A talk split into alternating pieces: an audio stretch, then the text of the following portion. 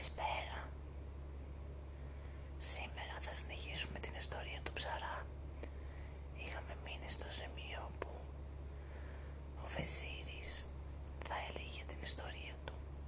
Η ιστορία του Βεζίρη που τιμωρήθηκε. Για πάμε.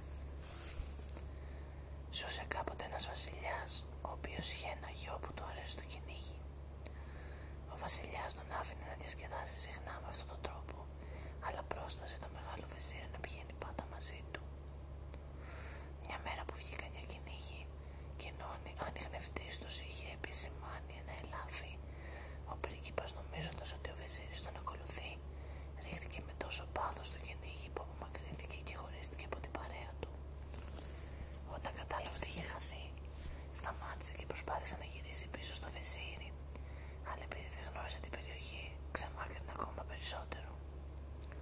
Συνέχισε λοιπόν καβάλας το άλογο του και ξαφνικά συνάντησε στον δρόμο του μια όμορφη κοπέλα, η οποία έκλαιγε γοερά.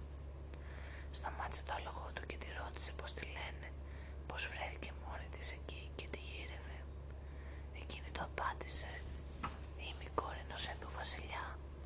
Ενώ απολάμβανα το αεράκι της εξοχής καβάλας στο άλογό μου, μισοκοιμήθηκα και έπεσα από το άλογο που το έσκασε και δεν ξέρω τι απέγινε». Ο νεαρός πρίγκιπας τη λυπήθηκε και της πρότεινε να ανέβει πάνω στο άλογο του, και εκείνη δέχτηκε πρόθυμα. Καθώς περνούσαν μπροστά από ένα ερειπωμένο σπίτι, η κοπέλα εκδήλωσε την επιθυμία να κατέβει από το άλογο. Ο πρίγκιπας σταμάτησε και, αφού τη βοήθησε να αφιπέσει, κατέφυγε και ο ίδιος και πλησίασε το κτίσμα, τράφοντας ξοπίσω του και το άλογο του. Μπορείτε να φανταστείτε όμως την έκπληξή του όταν άκουσε τη διεθνή δεσποινίδα να λέει τα εξής λόγια: «Ποιος τη χάρη σας, παιδιά μου, σας φέρω να φάτε ένα νεαρό». Αλλά και κάποιες άλλες φωνές να αποτούν αμέσως: «Που είναι, πεινάμε σαν λύκη». Ο πρίγκιπας, με αυτά που άκουσε, κατάλαβε ότι κινδύνευε. Συμπέρανε ότι η κοπέλα που είχε πει ότι ήταν τάχα η κόρη ενός Ινδού βασιλιά, ήταν ένας από αυτούς τους άγριους δαίμονες, τους λεγόμενους βρικόλακες, που ζουν σε μέρη ερημικά. Αυτοί σκαρφίζονται ένα σωρό τεχνάσματα για να ξεγελούν τους περαστικούς, τους οποίους μετά καταβροχθήσουν. Ο πρίγκιπας καβάλισε αμέσως στο άλογο του και για καλή του τύχη πρόλαβε να ξεφύγει. Η δίθεν πριγκίπισσα βγήκε έξω εκείνη τη στιγμή, και όταν κατάλαβε ότι η λίατα της το είχε σκάσει, φώναξε: «Μη φοβάσαι τίποτα, πρίγκιπα. Ποιος είσαι, ποιον ψάχνεις? Έχασα τον δρόμο μου», απάντησε εκείνος, «και ψάχνω να το βρω». «Αν έχανες τον δρόμο σου, αν έχασες τον δρόμο σου», είπε εκείνη, «ζητά τη βοήθεια του Θεού. Εκείνος θα σε γλιτώσει από τη σύγχυσή σου». Αν και η ψεύτικη Ινδή πριγκίπισσα είπε στον νεαρό πρίγκιπο να ζητήσει τη βοήθεια του Θεού, εκείνος δεν πίστεψε ότι έλεγε αλήθεια και πίστηκε ότι προσπαθούσε να το ξεγελάσει. Έτσι, ψώνοντας τα χέρια του προς τον ουρανό, φώναξε: «Θεέ μεγαλοδύναμε, βοήθησέ με και ζώσε με από αυτόν τον εχθρό». Ακούγοντας την εκκλησία του, ο θελπικός βρικόλακας μπήκε ξανά στο ερειπωμένο σπίτι και ο πρίγκιπας απομακρυνθήκε καλπάζοντας όσο πιο γρήγορα μπορούσε. Ευτυχώς βρήκε το δρόμο του και έφτασε ζώος και στην αυλή του πατέρα του, στον οποίο έδωσε πλήρη αναφορά σχετικά με το κίνδυνο που αντιμετώπισε εξαιτίας της ολιγορίας του Βεζίρη. Ακούγοντας τα αυτά, ο βασιλιάς εξαγριώθηκε με το Βεζίρι και έδωσε έντολη να το στρογγυλήσουν αμέσως. «Αθέτη», συνέχισε ο Βεζίρης του Έλληνα βασιλιά, «για να επιστρέψουμε στο θέμα του γιατρού του Παν, αν δεν προσέξεις, η εμπιστοσύνη που του δείχνεις θα σου στοιχίσει τη ζωή.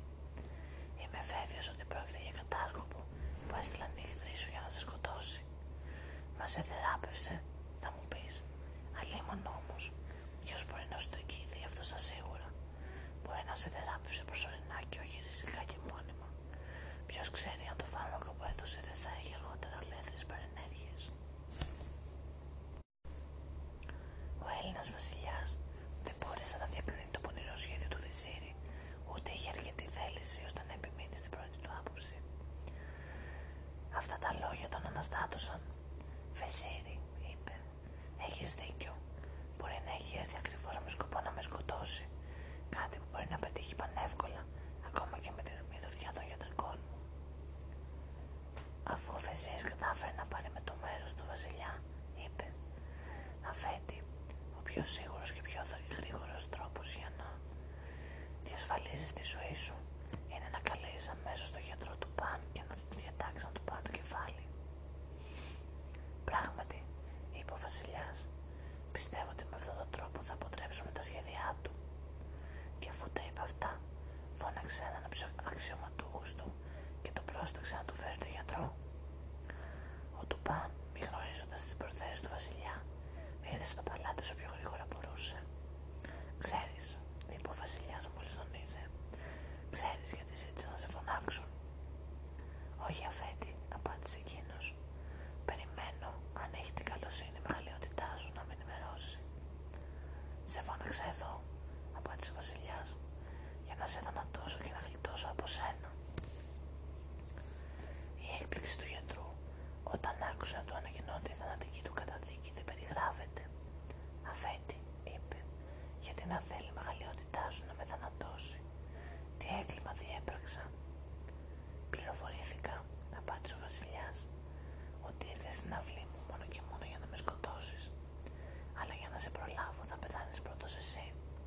Πάρ' του το κεφάλι», είπε στο δίμνιο που ήταν παρόν, «και απάλλαξέ με από τον ύπουλο παλιάνθρωπο που ήρθε εδώ με σκοπό να με δολοφονήσει».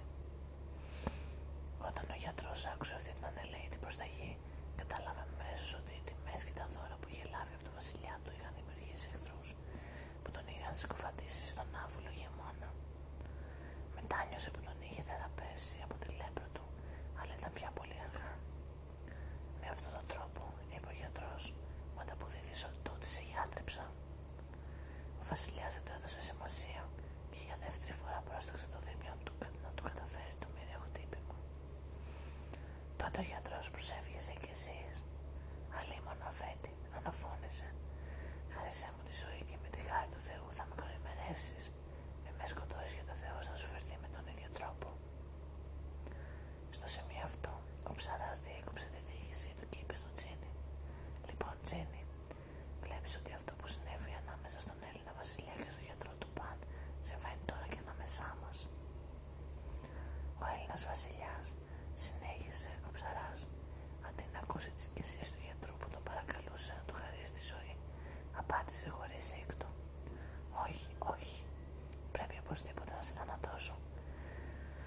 Αλλιώς να με δολοφονήσεις με την ίδια ευκολία που με γιατρέψες». Ο γιατρός έπεψε πια να παραπονιέται για την αχαριστία του βασιλιά και ετοιμάστηκε να πεθάνει. Ο δίμιος του έδεσε τα χέρια και ήταν έτοιμος να βγάλει το μαχαίρι του.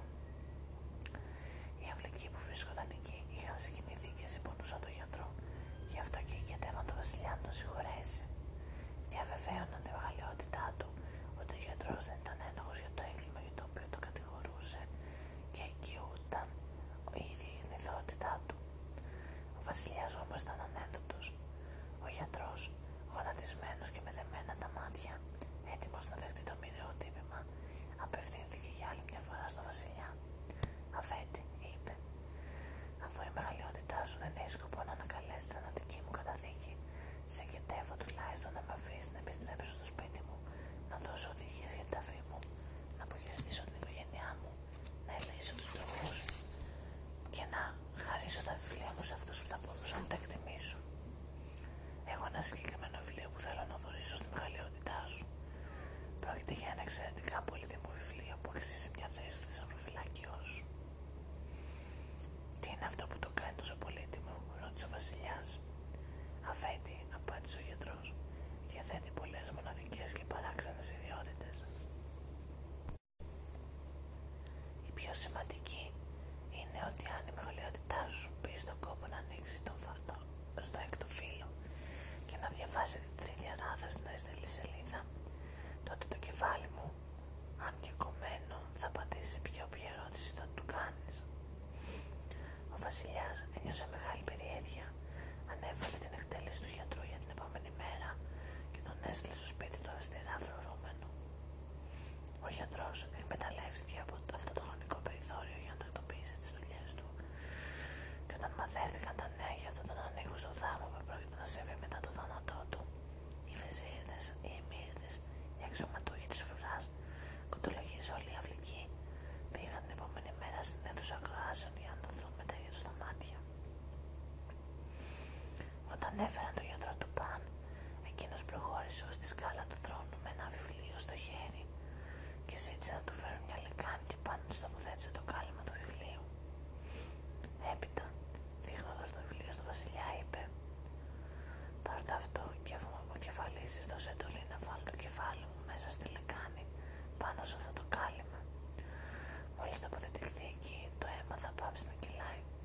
Μετά άνοιξα το βιβλίο και το κεφάλι μου θα πατήσει στις ερωτήσεις σου.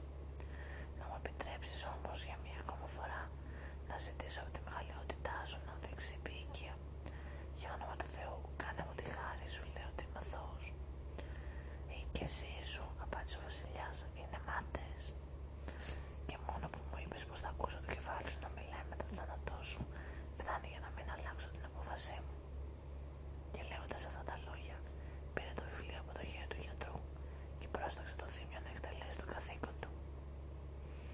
Το κεφάλι κόπηκε με τόση επιδεξιότητα που έπεσε μέσα στη λεκάνη και μόλις ακούμπησε το κάλυμα του βιβλίου, το αίμα σταμάτησε να κυλάει. Τότε, προς μεγάλη έκπληξη του βασιλιά και όλων των θεατών, άνοιξαν τα μάτια του και το κεφάλι μίλησε.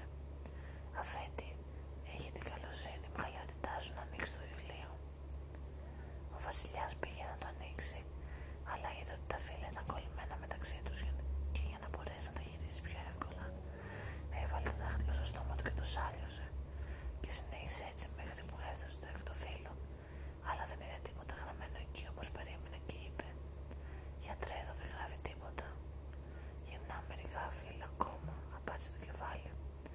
Ο βασιλιάς συνέχισε βάζοντας κάθε φορά το δάχτυλο στο στόμα του μέχρι που το δηλητήριο με το οποίο είχε ποτιστεί το κάθε φύλλο έκανε τη δουλειά του και ο βασιλιάς έπαθε ξαφνικά μια τρομερή κρίση.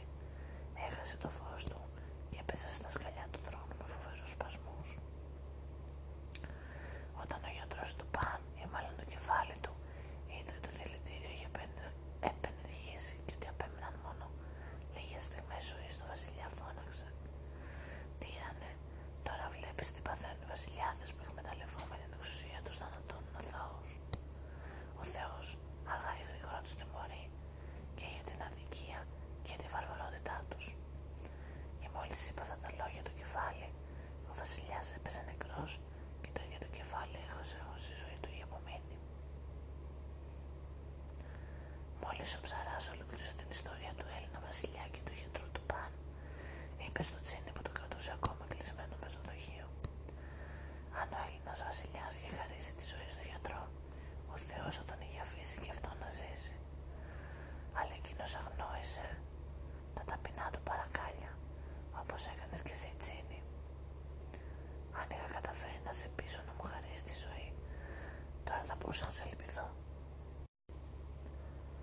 Παρόλο που θα έπρεπε να μου ήσουν εξαιρετικά υποχρεωμένος που σου χάρισα την ελευθερία σου, εσύ επέμενες να με σκοτώσεις, όπως είχες βάλει σκοπό, και τις αναγκάζομαι κι εγώ με τη σειρά μου να σου φερθώ εξίσου σκληρά». «Καλέ μου φίλε Ψαρά», απάντησε το Τσίνι, «σε παρακαλώ για άλλη μια φορά να μην βαρύνεις τη συνείδησή σου σε μια τόσο αποτρόπαια πράξη.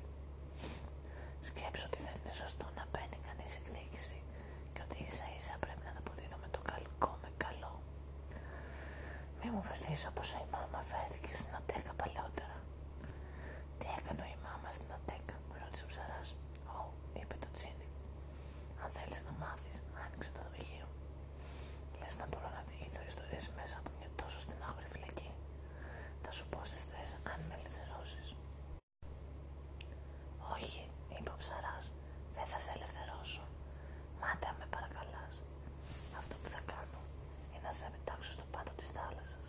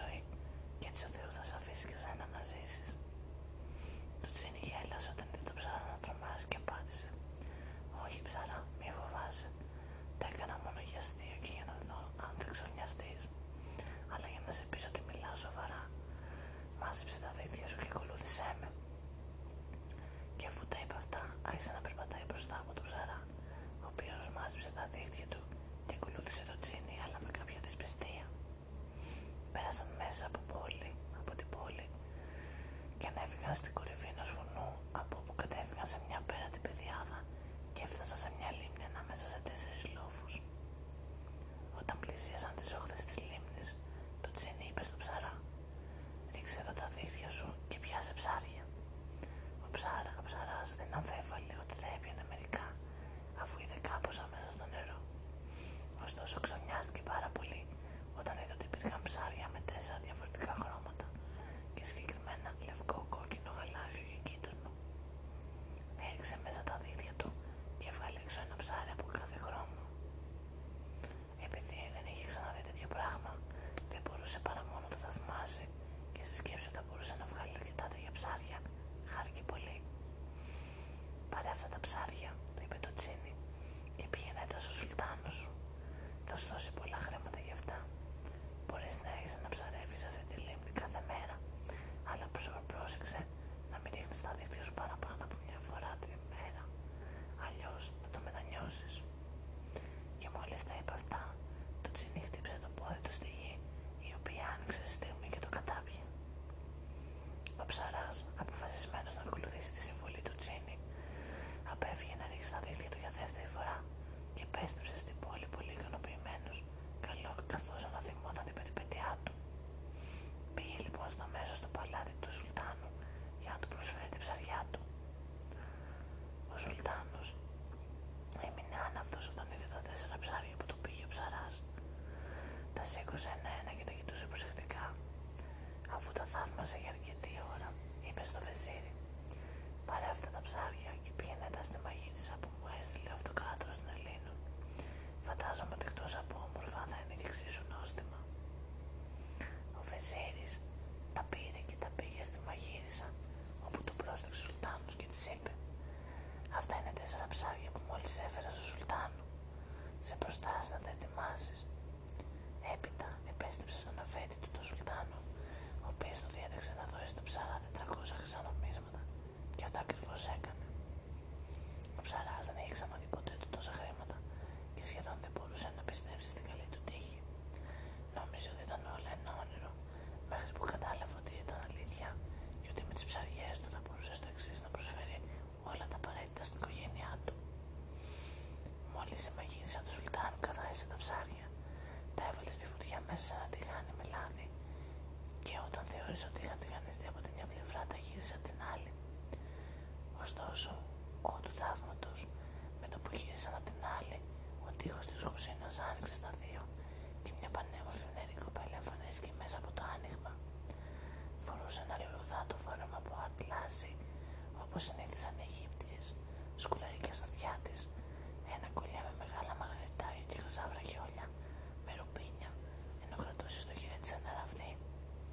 Πλησίασε το τηγάνι, προς μεγάλη έκπληξη της μαγείρισας, που δεν μπορούσε να πάρει τα μαγίτσα την κοπέλα, και αφού χτύπησε ένα από τα ψάρια με την άκρη του ραβιού, της είπε: «Ψάρια, ψάρια, κάντε σωστά τη δουλειά που έχετε αναλάβει». Αφού δεν πήρε απάντηση από τα ψάρια, επανέλαβε αυτά τα λόγια, και τότε τα 4 ψάρια σήκωσαν τα κεφάλια τους και πάτησαν: «Ναι, ναι, αν εκτιμάτε, εκτιμάμε. Αν πληρώνετε τα χρέη σας, πληρώνουμε κι εμείς τα δικά μας. Αν νικάτε, νικάμε κι εμείς και χαιρόμαστε γι' αυτό». Που είπαν αυτά τα λόγια, η κοπέλα αναποδογήσε το τηγάνι και ξαναπέρασε μέσα από το άνοιγμα του τοίχου, το οποίο έκλεισε αμέσως και όλα έγιναν όπως πριν. Η μαγείρισα κατατρώμαξε με όσα έγιναν, και όταν συνήλθε πήγε να σηκώσει τα ψάρια που είχαν πέσει μπροστά στο φούρνο, αλλά είδε ότι είχαν γίνει πιο μαύρα και από κάρβουνο και ότι δεν γινόταν τα παρουσιάζει του Σουλτάνου.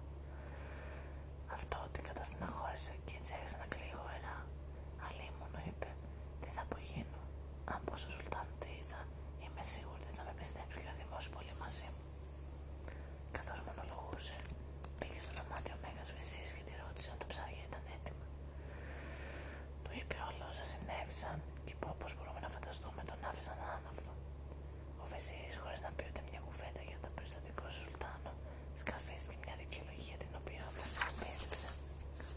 Αμέσως είπε να καλέσουν τον ψαρά, από τον οποίο ζήτησε να φέρει άλλα 4 ψάρια σαν τα προηγούμενα, γιατί τα άλλα είχαν άτυχο τέλος και δεν γινόταν τα παρουσία στο Σουλτάνο.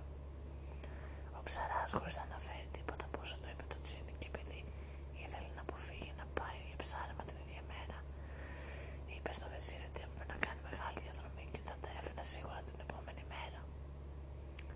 Έτσι, ο ψαράς αναχώρησε τη νύχτα και όταν έφτασε στη λίμνη νωρίς το επόμενο πρωί, έριξε τα δίχτυα του. Έβγαλε 4 ψάρια σαν τα προηγούμενα και τα πήγε στο Βεζίρι στην προκαθορισμένη ώρα. Ο Βασίλης τα πήρε ο ίδιος, τα πήγε στην κουζίνα και αφού κλείστηκε μέσα με τη μαγείρισα, εκείνη τα καθάρισε και τα έβαλε στη φωτιά, όπως είχε κάνει με τα άλλα 4 ψάρια την προηγούμενη μέρα.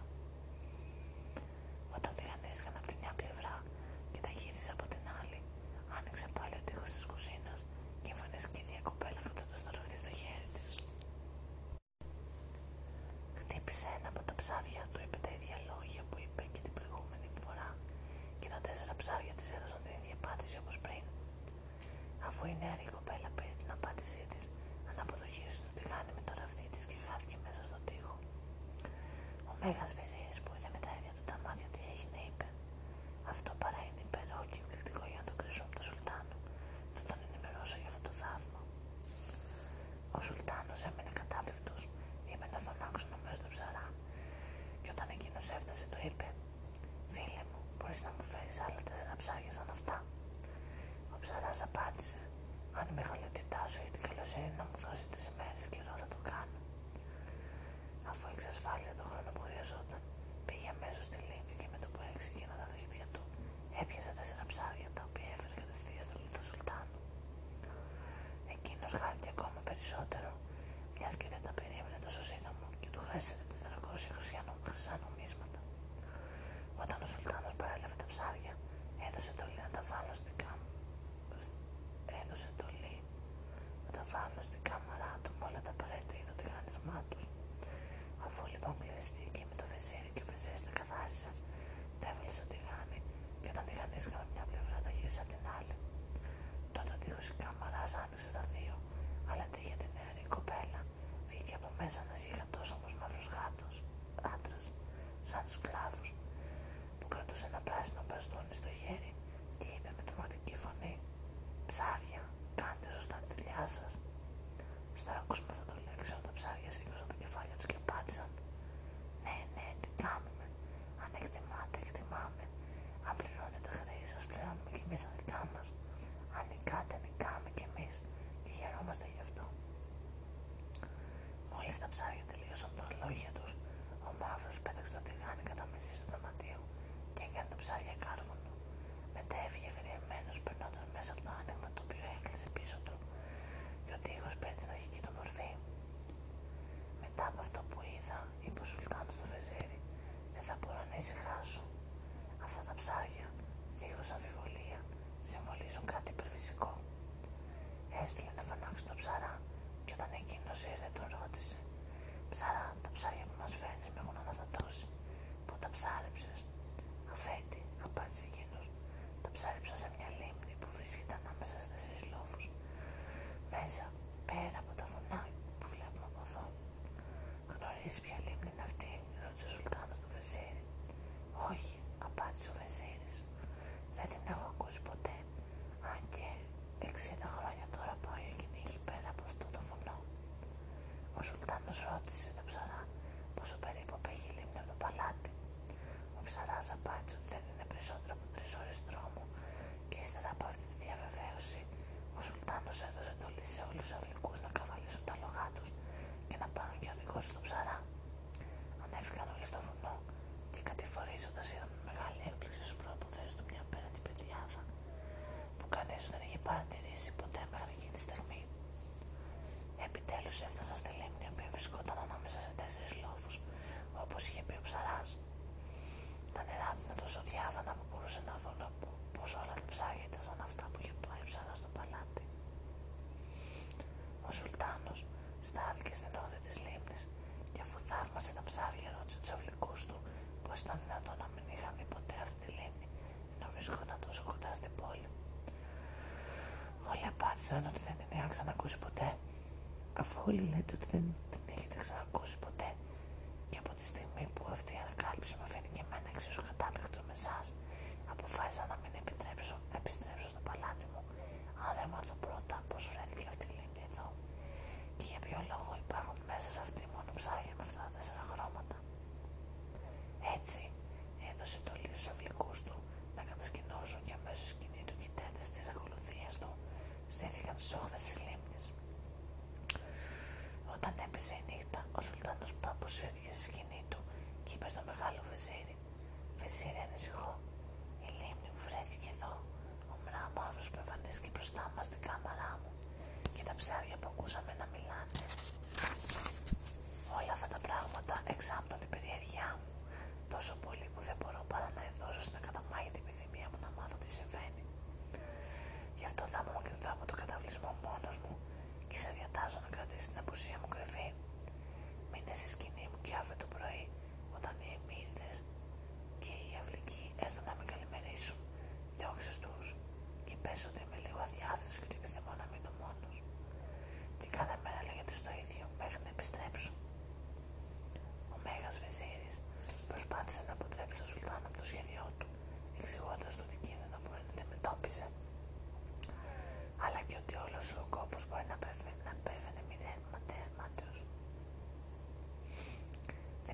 τίποτα.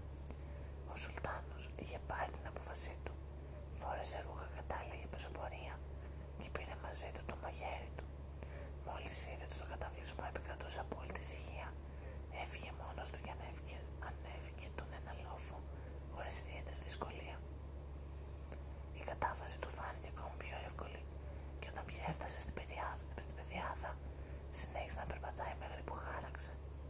Τότε είδε μπροστά του σε αρκετά μεγάλη απόσταση ένα πελώριο κτίσμα και χάρηκε επειδή πίστευε ότι εκεί θα έβρισκε τις απαντήσεις που έψαχνε.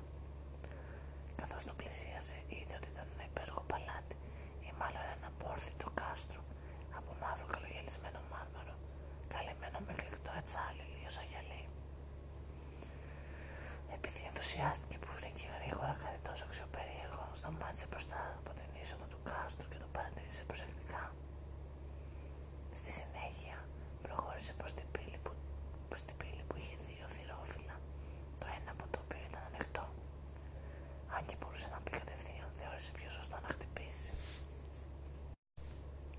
Στην αρχή χτύπησε διακριτικά και περίμενε λίγη ώρα, επειδή όμως δεν είδε κανέναν και υποθέτοντας ότι δεν τον είχαν ακούσει, ξαναχτύπησε αυτή τη φορά πιο δυνατά και μετά χτύπησε ξανά και ξανά, αλλά δεν εμφανιζόταν κανείς. Του προκάλεσε μεγάλη έκπληξη.